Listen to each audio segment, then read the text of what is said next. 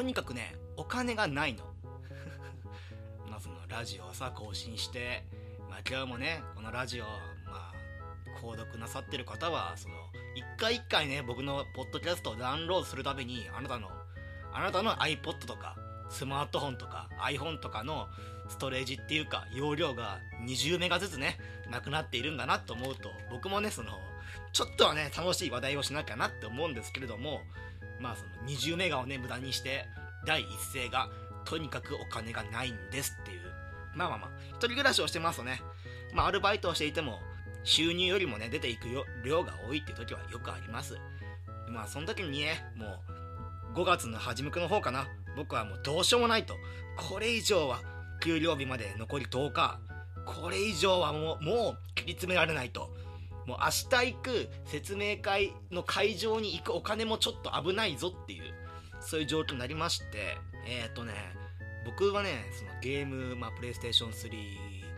プレイステーション3買ってからそのゲームをね自分で買うようになってなんかその思い出とか思い出とかあるじゃないですかやっぱり。でなんで僕はそのゲームとかをあんまりその売りたくないっていう心情のもと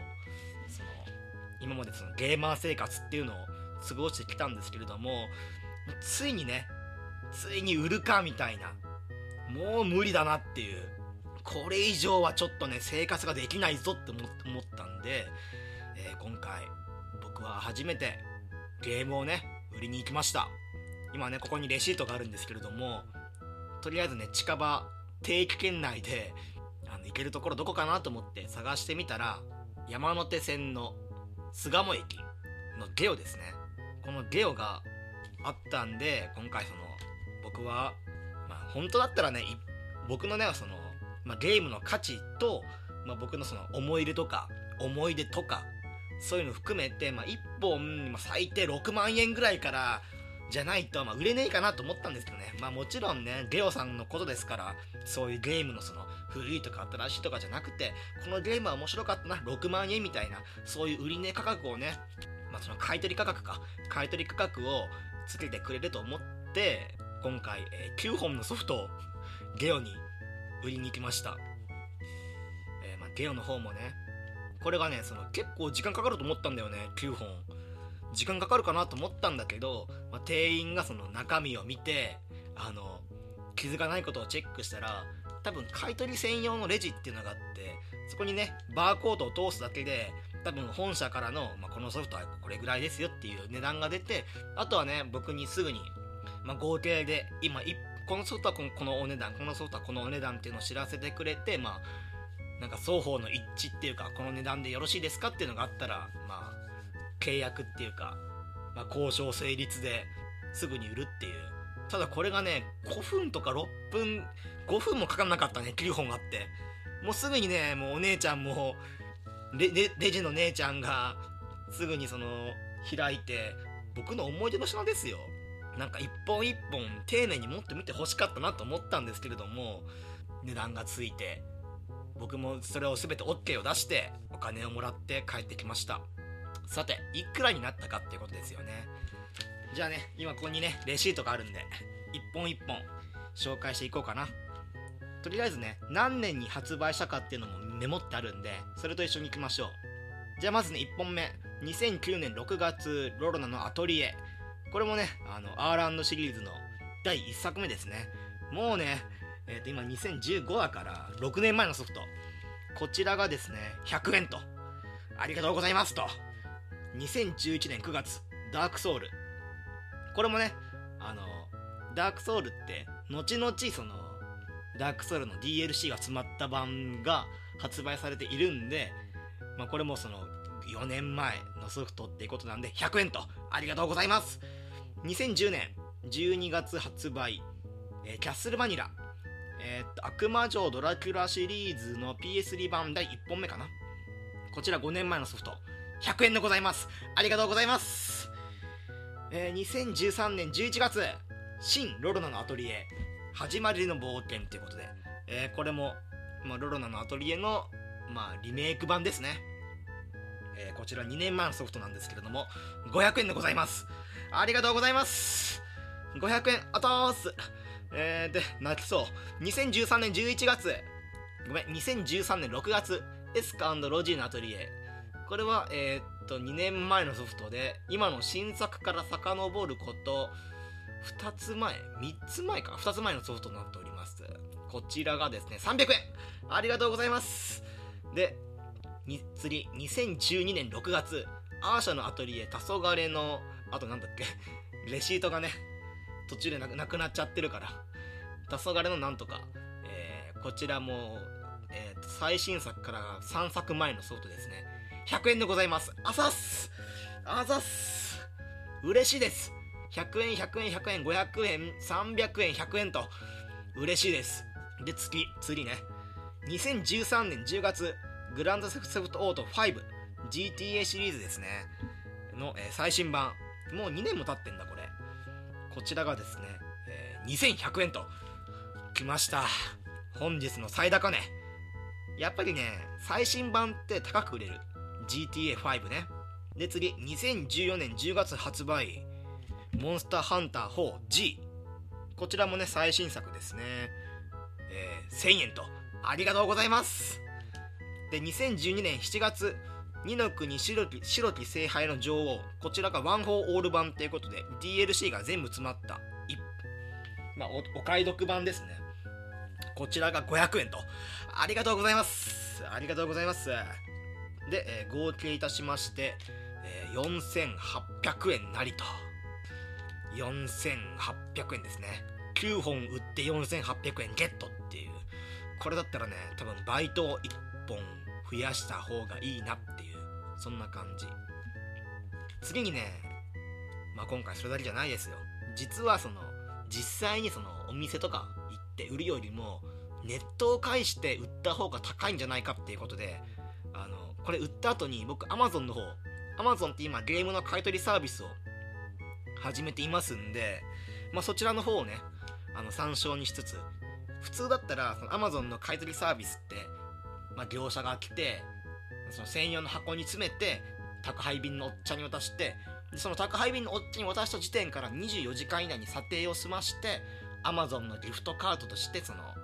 なんだろう自分の登録してる Amazon の自分のユーザーのところに振り込まれますよっていう、まあ、ポイントが追加されてますよっていうシステムなんですけれどもあの1回目に限ってはシステムの都合かよくはわからないんですけれども1回目だけはその銀行に現金振り込みますよっていうシステムなんですよね。まあ僕はねその今回急なお金が必要だったんでまあすぐにねお金をくれるゲオのとこ行ったんですけれどももしね僕がそのお金にもうちょっとね余裕があって1週間ぐらい待てる身だったらばもし Amazon で売ってればどうだったかなっていうことでちょっとね Amazon の買い取り、アマゾンの最高買取価格の方を調べてまいりました。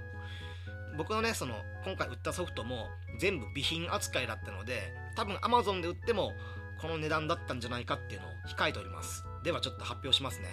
まあ、ゲオとね、どれぐらいの差があるかもね、ちょっとあの、言いながら発表していこうかな。まずはロロナのアトリエ、えー、ゲオの価格が100円、Amazon が80円っていうことで、ゲオ20円勝ち。ダークソウルゲオ100円、アマゾン140円、ゲオ40円勝ち。で、キャッスルバニラ、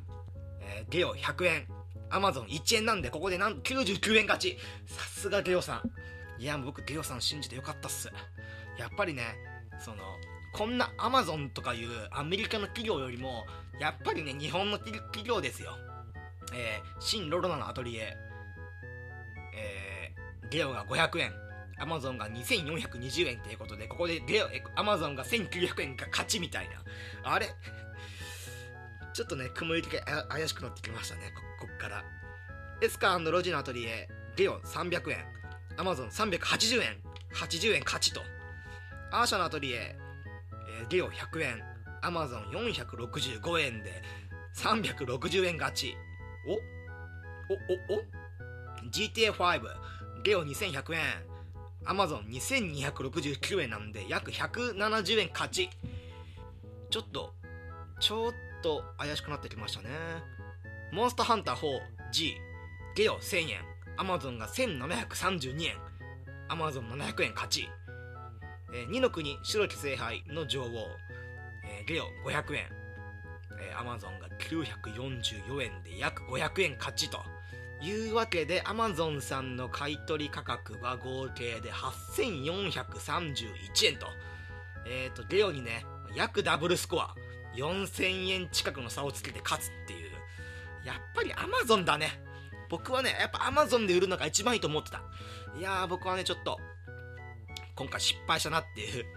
いやーちょっとねもうちょっと余裕があったらね Amazon で売ってたなっていう。まあやっぱ Amazon 最高っていうことで。まあね今回ねこのオープニングもうそろそろ10分経ったんですけれども、まあ、今回ねもう一個ね僕調べたいなっていうことがありましてこの2週間前に売った僕のゲームソフトっていうのがまあ買い取りがこんな感じなんですけれどもじゃあ実際店頭にはいくらで並ぶのかっていうのを調べてみようと思いますね。今ねまだ僕あの調べに行ってないんで今からちょっとね行ってきてゲオ巣鴨店にねまあその打ち入りです。打ち入り。打ち入りしてあの値段を調べてまたちょっとこの後ちょっとねここで発表しようと思います。いやー楽しみだな。これ100円とかだから多分150円とかで売ってんじゃねえかな。100円のソフトって。じゃなきゃねまあゲオもその鬼じゃないから。ってわけでちょっと行ってきます。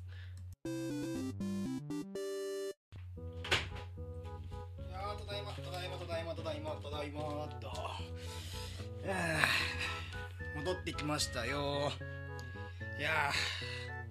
いやもう店の中入ってねもう。膝からも崩れ落ちるん もう噛んだ。膝から崩れ落ちるんじゃないかと思った。じゃあねまあ時間もね結構もうオープニング喋っちゃってるんでパパッと言って終わりにしますよ。えー、っとロロのアトリエ。100円で売っていたものを1480円。ダークソウル。100円が980円。キャッスルバニラ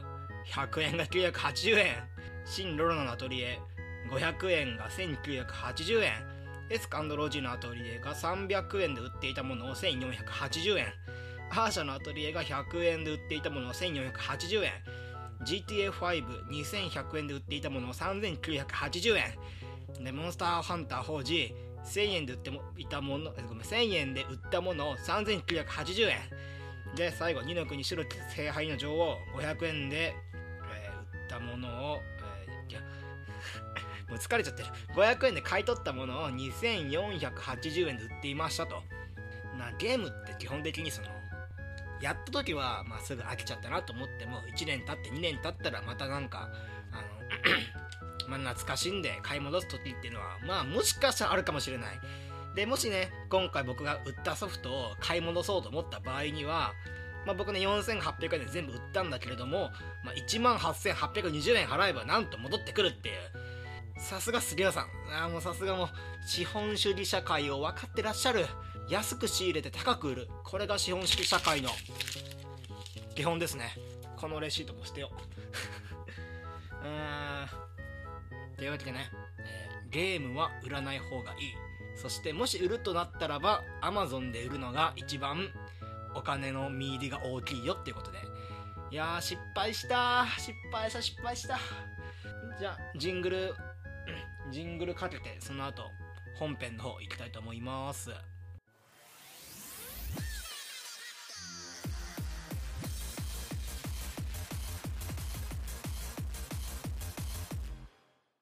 というわけでねジングル挟みましてまたよろしくお願いいたしますと。今日紹介するタイトルは「みんなでスペランカー Z」これねゲーム本編ではねあのスタートを押すと声優アニアニソン声優かな？アニソンよく歌ってる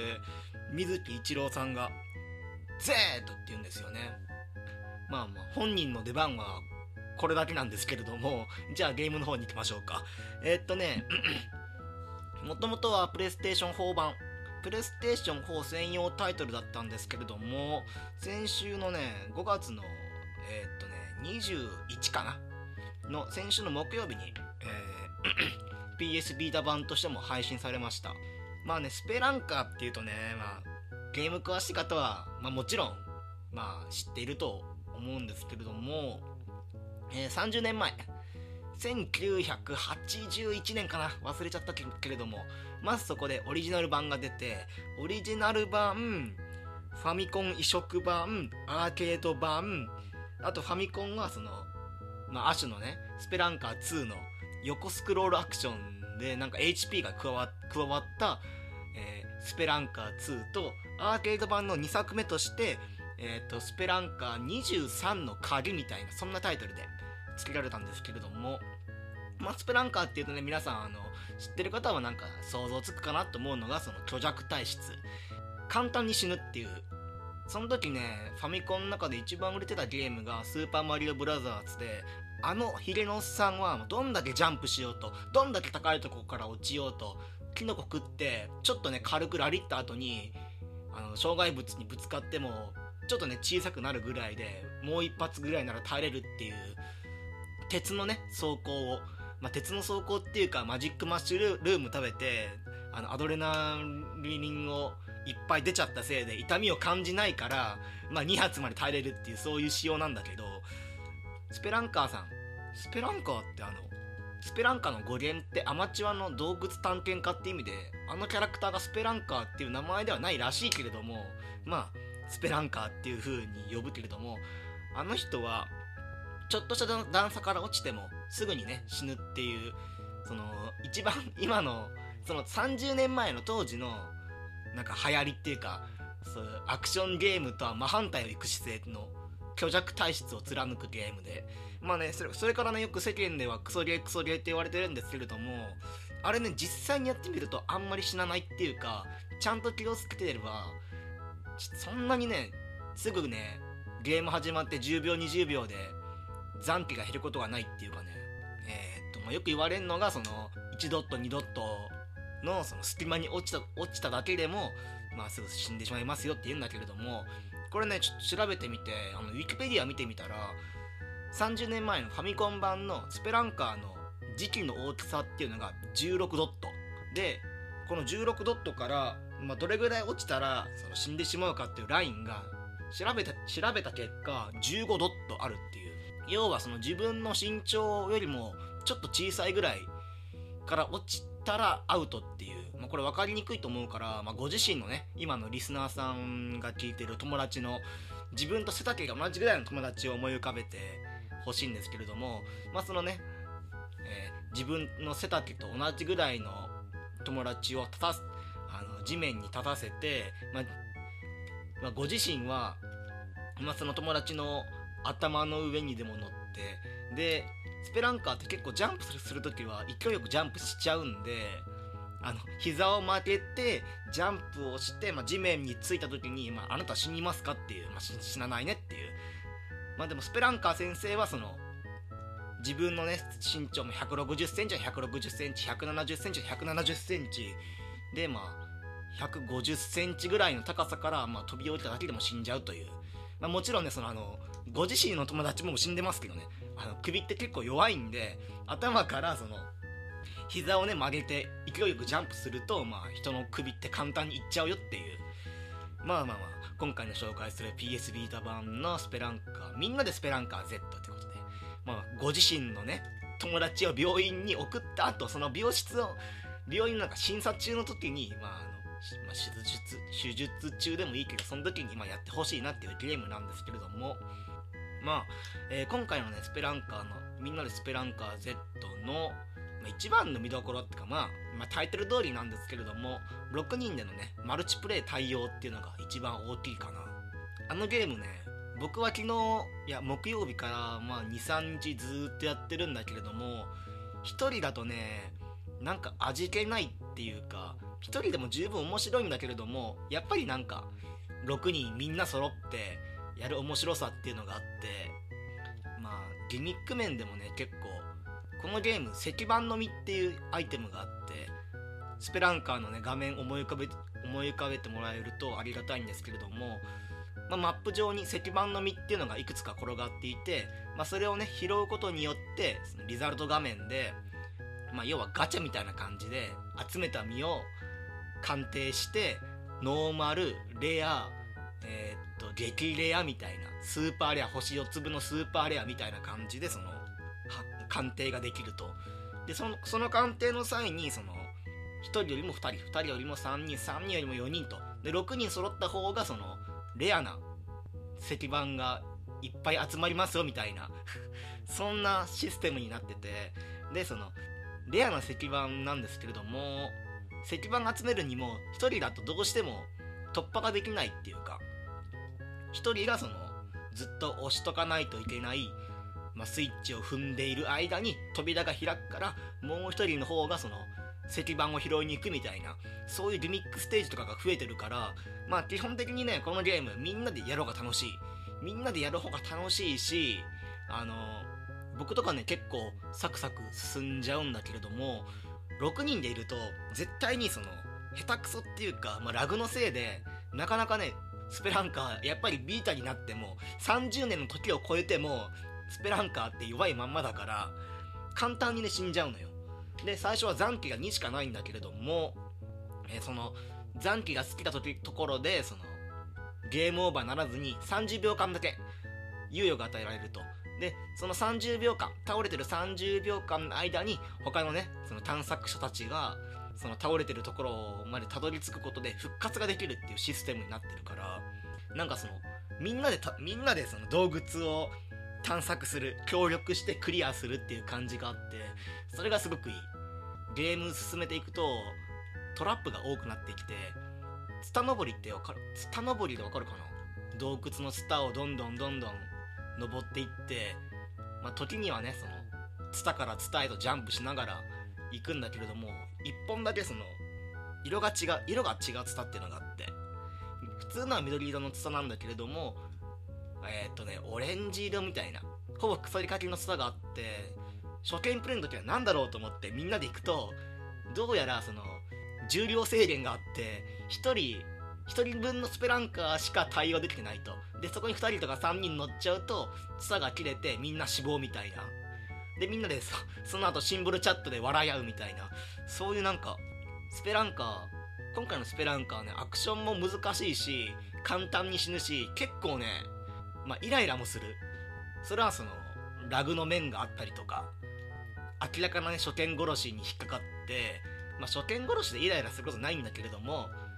それにねその6人いるから6人引っかかんだよね1人引っかかってまた復活してまた新しい1人が引っかかってまた復活してみたいな。6回繰り返すからあの初心者ばっかりだと、まあ、ゲラゲラ笑って面白いけれども